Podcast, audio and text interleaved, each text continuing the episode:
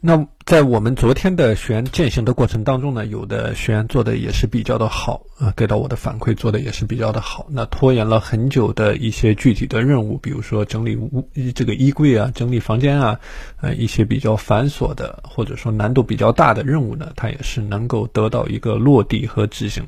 这个是我们之前所谈到的，你的每个人每天的精力啊，它是非常有限的一种概念，所以你的事情呢。如果说太多、太杂、太乱，那你很有可能就精力就会得到一个很大的消耗啊。那么到了最后，你整个人的自律也好，你整个人的时间管理也好呢，就没有办法去把它给做好。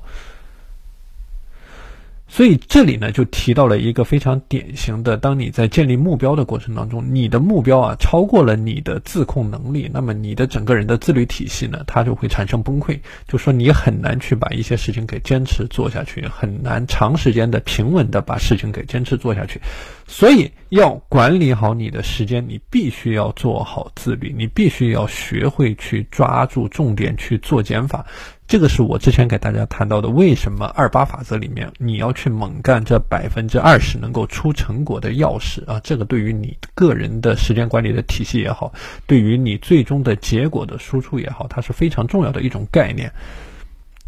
所以，从具体的方法的层面来说呢，它一定离不开你对于具体任务的识别和分级。那比如说，在你的任务清单上面啊，你可以尝试去使用用这个 A B C D E 的五个等级啊，对你的每一个具体的任务去进行一个有效的分级的体系啊。当然，这里呢是给大家提供一些具体的思路。当你在具体践行操作的过程当中，你可以结合着你的情况。把我们所谈到的这种思维模型结合着你的情况去进行一些改良，让它能够落地运用到你的生活当中。比如说，这里我谈到的按照 A B C D E 对你的每个任务进行排序呢，一个核心的理念就是说，当你有了这样的一种分级体系之后，你从一个更重要的事情、更优先级的呃这样的一个这个体系开始去做起，去确保你每天完成工作的效能和效率都能够提得到提升。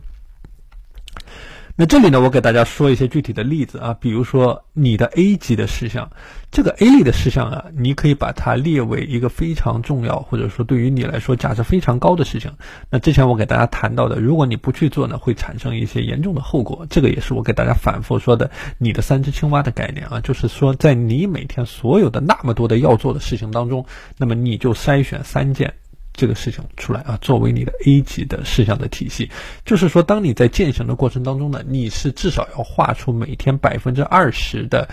这个你可以自由支配利用的时间，去专门处理这种 A 级的事事项。那比如说，在你实操践行的过程当中呢，你可以对它进行一个具体的划分。那比如说 A 级的事项里面，你可以分为 A 杠一、A 杠二、A 杠三啊。比如说你的 A 杠一是完成你。今天工作的某一个具体的工作报告，那么 A 杠二呢是你今天的锻炼计划，你比如说跑步三十分钟，那么 A 杠三呢是你今天的这个学习的计划，比如说你读十页书啊等等，这个叫做 A 类事项。那 B 类事项啊，如果说这个 A 类事项呢，它代表的是你每天的三只青蛙最重要的事情，那么这个 B 类事项啊，你可以把它理解为。蝌蚪的一个概念，所谓的蝌蚪啊，它的重要性呢，它是比不上 A 类事件，但是如果说它不去完成，它会给你的生活去带带来困扰啊。所以说，当你在进行 A 类事项和 B 类事项划分的时候呢，你可以去思考一下啊，那么你怎么样去区分这个这个这个这个 A、B 类事项的任务啊？怎么样去把这个青蛙和蝌蚪对它进行一个识别和划分？那 C 类事项呢？它可以代表着你可做可不做的事情。那么我们说这个 A 类和 B 类事项啊，都是你必须要去做的事情，它只是有一个重要级的呃一个差别在里边。但这个从这个 C 类事项开始啊，它代表的是你可以去做或者说可以不做的事情。就是说做这件事情和不做这件事情呢，可能对你的生活都不会产生太大的影响。那么这样的一种等级划分呢，实际上是对于我们。这个每天任务特别繁重、特别多的学员啊，它是有一定的帮助的作用在这里的。那比如说，就在你的工作的过程当中啊，你每天处理的工作任务，比如说有那么十几个或者说几十个这样的工作任务，那么面对这样的情况，你是一定要用到这种分级的体系的。所以说，具体来讲到 C 类事项，这个就是我们谈到的啊，你可以做可以不做的事情，不会对你的生活产生任何的影响。那你也可以参考我们刚才。这个 A 类事事项的划分啊，比如说 C 杠一、C 杠二啊，用这样的方式去进行一个划分。那比如说 C 杠一跟朋友打电话，那 C 杠二和这个同事啊，这个做一些具体的事情啊，所以说这个代表的是一些可有可无的事情。而 D 类事项呢，D 类事项啊，它代表的是你可以去授权他人去做的事情。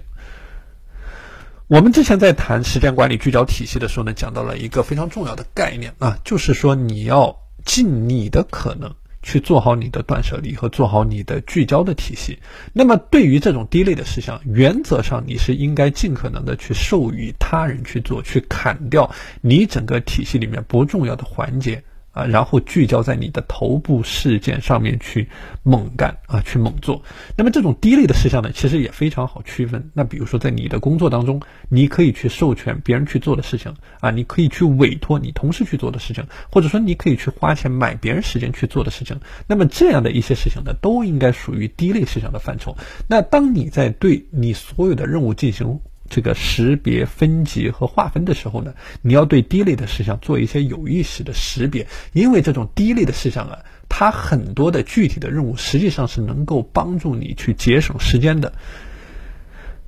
为什么我们很多学员的断舍离体系他做不好？因为他对于这种低类的事项没有一个很准确的把握。那么他做任何事情都是亲力亲为，都要把任何都要把每一件事情啊都要划分，都要自己去啊亲自去上阵去做好。那么。你每天的时间精力就那么一点，就像我们昨天这位学员在践行的过程当中啊，他觉得非常的疲劳，觉得非常的累，因为做的这些事情非常的多。那所以说，面对这样的情况啊，你可以以一个整体的时间管理的概念，比如说你的五天的时间、七天的时间、十天的时间为一个。这个时间的焦距，然后对你所有要处理的任务事项呢，做一个简单的梳理和识别。那么，当你找到这种低类事项的时候，这里你要这个加以注意，因为这种低类事项呢，实际上有很多的具体的点是能够帮助你去挖出去、抠出更多的时间去做一些对于你来说有价值、有意义的事情。